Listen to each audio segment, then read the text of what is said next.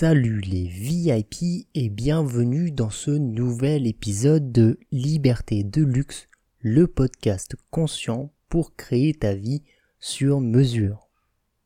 Comme promis dans l'épisode 13 de Liberté de luxe, nous voici aujourd'hui sur le sujet de la négociation. Négocier, qu'est-ce que c'est? À quoi ça sert? Comment faire? Et peut-être même quand négocier? Je souhaite commencer cet épisode avec ce que potentiellement n'est pas une négociation. Lorsque nous entendons négociation, nous entendons obtenir quelque chose d'autrui.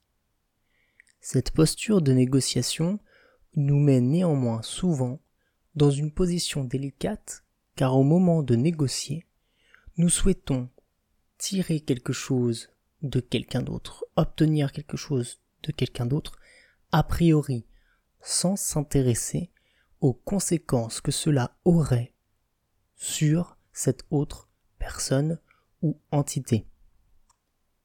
Cela peut parfois nous mener à faire des concessions, à faire des efforts, à faire des compromis, puis à les regretter ensuite. Néanmoins, comme l'exprime très bien Julien Pellabert dans son TEDx Talk dont je te mets le lien dans la description de cet épisode, négocier, ce n'est pas faire des compromis.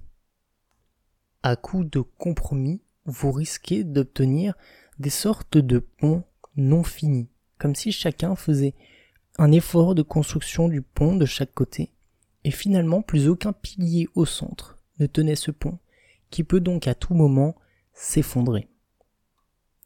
Mais alors, si négocier n'est pas pour obtenir quelque chose de quelqu'un ou d'une entité en général, qu'est-ce que c'est?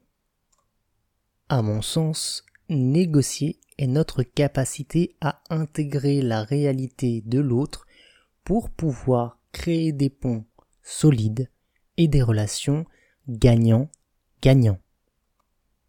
T'est-il déjà arrivé de rendre service ou de faire quelque chose pour obtenir ou faciliter l'obtention de ce que tu souhaites auprès d'une autre personne, par exemple?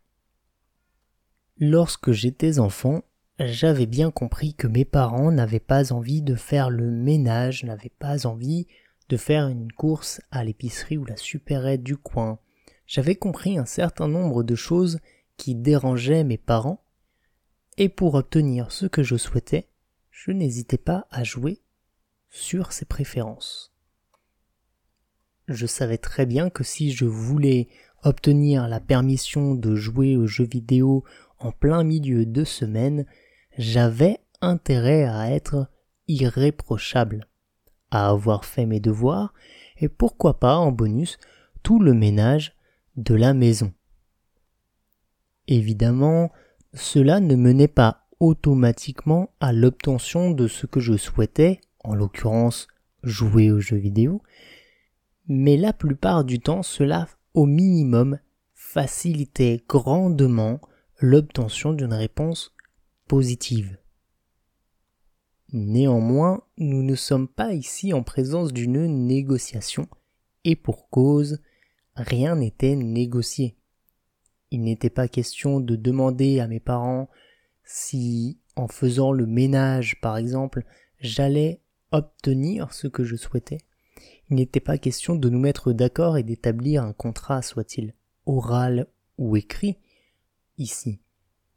Néanmoins, nous ne sommes pas ici en présence d'une forme de négociation, mais plutôt d'une forme de manipulation. Bien sûr, mes parents pouvaient toujours refuser d'accéder à ma requête, mais cela devenait un chouïa plus difficile que si j'étais simplement resté toute la journée à ne rien faire dans ma chambre. Une fois les devoirs, les tâches ménagères diverses et variées et plus encore effectuées, mes parents étaient bien sûr plus enclins à me dire oui qu'à me dire non. Il est donc important de noter qu'une négociation requiert un premier contact, une forme de contrat. Autrement, nous risquons de tomber dans ce qui s'appelle un piège abscon. Afin d'éviter d'allonger cet épisode, je te parlerai dans le suivant de ce qu'est un piège abscon, où tu peux le retrouver et comment l'éviter. Mais revenons à nos moutons. Comment et quand négocier? Pour bien comprendre la psychologie derrière la négociation, il me semble essentiel de reprendre le triangle de la motivation. But, bénéfice, capacité sont les trois éléments qui constituent ce triangle. Le but peut être par exemple d'obtenir la revalorisation de votre salaire, d'obtenir une réduction sur un article X ou Y, ou tout autre avantage en nature de la part d'un, une amie ou un proche en général. Ceci peut être votre but. Le bénéfice, c'est tout simplement de se poser la question qu'est-ce que cela va m'apporter concrètement. Bien sûr, la revalorisation de votre salaire ou l'obtention d'une promotion implique une dimension financière. Mais que ferez-vous de cet argent? Que feriez-vous et feriez-vous de ce bonus? Pourquoi en ressentez-vous le besoin ou l'envie? Et enfin, êtes-vous en capacité d'atteindre ce but? Par exemple, si vous souhaitez demander une promotion, êtes-vous en capacité d'assumer la responsabilité et les missions qu'impliquera ou qu'impliqueront votre nouveau poste et votre, vos nouvelles missions? Bien sûr, dans la négociation, il est important de prendre en compte la motivation, je le redis, le but, les bénéfices et les ou la capacité de votre ou de vos interlocuteurs pour pouvoir créer comme je le disais en début d'épisode, un pont solide et durable. Une relation gagnant-gagnant. Par exemple, si vous souhaitez absolument obtenir cette promotion en vue de vous épanouir personnellement davantage dans votre métier et d'avoir un salaire plus élevé pour vous payer votre nouvel appartement, votre nouvelle maison, et que vous êtes tout à fait capable d'assumer ce poste, la motivation de votre entreprise va être la suivante. Est-elle en train de recruter une personne pour ce poste ou a-t-elle, aurait-elle besoin d'une personne à ce poste? Quel bénéfice en tirerait-elle exactement? Et enfin, est-elle en mesure de vous payer ce salaire ou de vous offrir les avantages qui iraient avec ce type de poste? Ainsi, me voici revenu aux bases de la communication, questionner. Sortir de votre propre réalité pour être capable d'intégrer la réalité de l'entité avec laquelle vous négociez, et ainsi proposer des ponts pour créer la relation gagnant-gagnant dont je vous ai parlé au long de cette vidéo. Il est tout à fait possible que l'on vous refuse toute négociation, auquel cas la question et les questions restent les mêmes.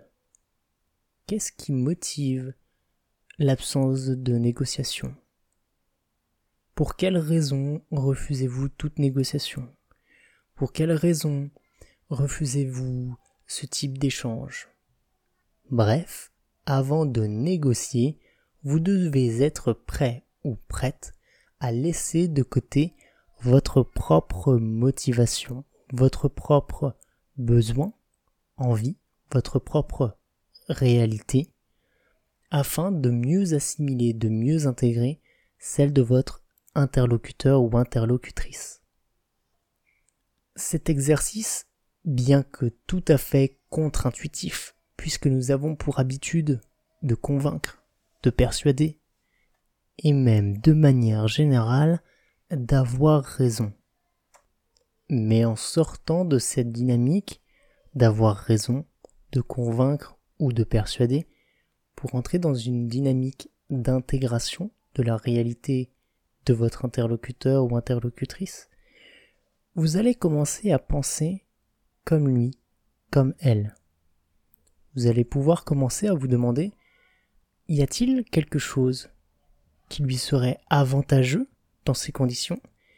Et suis-je en capacité de l'apporter En comprenant bien les peurs et les motivations de votre interlocuteur, vous allez être en mesure de négocier de manière très efficace.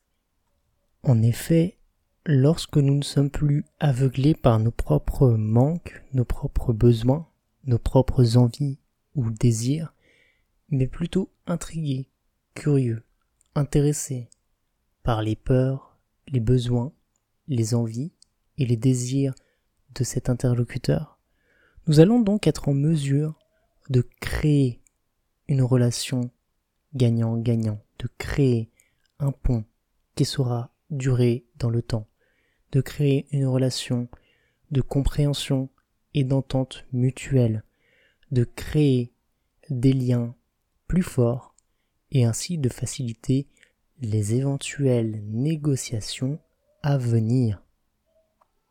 Enfin, y a-t-il un moment privilégié pour négocier, un moment plus favorable qu'un autre? Eh bien, cela dépend à la fois de la situation dans laquelle vous vous trouvez.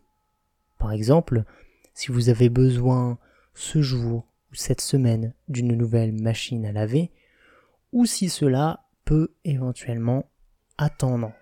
Par exemple, avez-vous besoin d'obtenir cette promotion aujourd'hui, dans six mois ou l'année prochaine?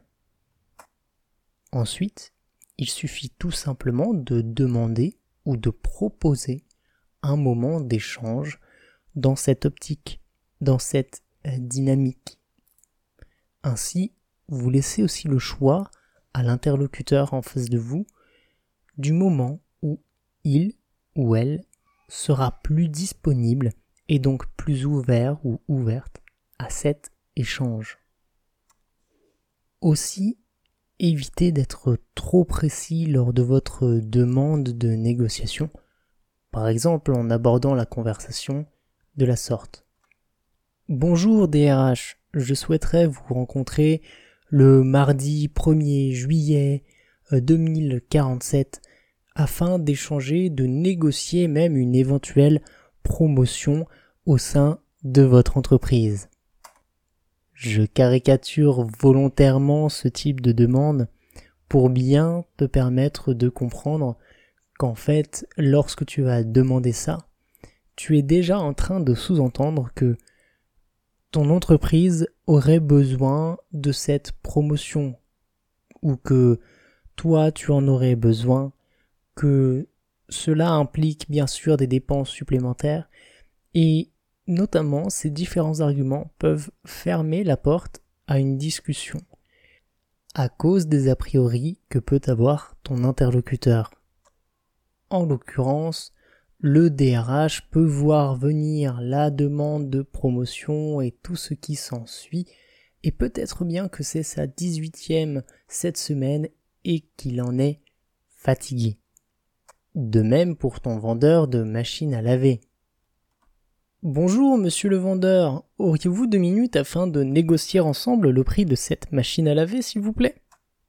En faisant ce type de demande trop directe, tu éveilles immédiatement la vigilance de ton interlocuteur, l'empêchant parfois d'entendre l'opportunité que tu peux lui proposer. Car comme je l'ai bien sûr dit et redit dans cet épisode, la négociation est censée être une affaire gagnant, gagnant. Personne n'est censé perdre dans une négociation. Mais si tu éveilles immédiatement la vigilance de ton interlocuteur, qui se positionnera de manière défensive et éventuellement de manière à ne pas perdre, voire même à gagner une possible négociation, alors tu es déjà en train de te tirer une balle dans le pied.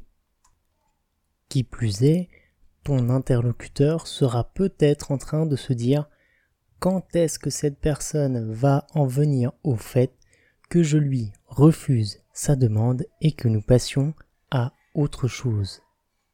Donc, si tu souhaites aborder le sujet d'une négociation, rappelle-toi que ce que tu recherches, ce sont les motivations, les besoins, les peurs et les envies de ton interlocuteur ou interlocutrice. Sois curieux ou curieuse. Intéresse-toi non seulement à cette personne, mais aussi à l'élément dont tu souhaites lui parler. Bonjour DRH, j'ai quelques questions sur ma fiche de poste. Serait-il possible de nous rencontrer cette semaine pour échanger sur le sujet? Vendredi par exemple À 14h Ici, je choisis donc de positionner le DRH comme un érudit. J'ai des questions et lui va pouvoir m'apporter des réponses. Si tu trouves que cela ressemble étrangement à de la manipulation, c'est tout à fait normal. La manipulation s'appuie bien sûr sur des principes psychologiques et de communication qui fonctionnent aussi dans d'autres domaines comme le marketing ou la négociation en l'occurrence. Pourtant, cette requête est tout ce qu'il y a de plus honnête. J'ai bel et bien des questions à poser. Je recherche bel et bien la motivation éventuelle de mon entreprise à m'accorder cette promotion. Qui plus est, il est probable que certaines de mes missions débordent de la fiche de poste et que je puisse ainsi avancer doucement vers cette requête sans pour autant écraser mon interlocuteur avec une pierre qui vient lui dire j'ai cette requête et nous allons immédiatement en parler, négocier, car tel est mon objectif. Bonjour monsieur le vendeur de machines à laver. J'ai quelques questions concernant vos différents modèles. Est-ce que vous auriez une minute ou deux minutes pour m'apporter un peu de clarté sur ce sujet? Ici, vous chercherez l'éventuelle différence entre deux produits. Quelle est la différence concrète entre cette machine-ci et cette machine-là? Pourquoi celle-ci, pour quelle raison celle-ci a-t-elle un prix plus élevé que celle-là Qu'est-ce qui motive finalement ce tarif? Et enfin, si vous êtes bel et bien intéressé par le modèle plus cher, avancez vos motivations ainsi que votre budget, vos éventuelles limites. Je serais plus intéressé par ce second modèle qui effectivement me conviendrait mieux, mais qui est un petit peu trop cher par rapport à mon budget. Comment pouvons-nous nous entendre? Voici quelques exemples de négociations qui peuvent avoir lieu et comment les aborder bien que dans votre quotidien, les enjeux de vos négociations seront différents. Négocier par exemple le partage des tâches ménagères, dans le cas où vous préférez passer le balai que faire la vaisselle, ou négocier un dîner dans le restaurant X plutôt que Y, dans votre quotidien, la négociation est partout. Commencez à vous demander quels sont le but et les bénéfices que cette personne a à vous demander, à vous proposer, à insister éventuellement sur ce sujet-là. Et vous vous rendrez très vite compte que cette négociation et cette forme de communication se trouvent véritablement partout. Voici pour la négociation.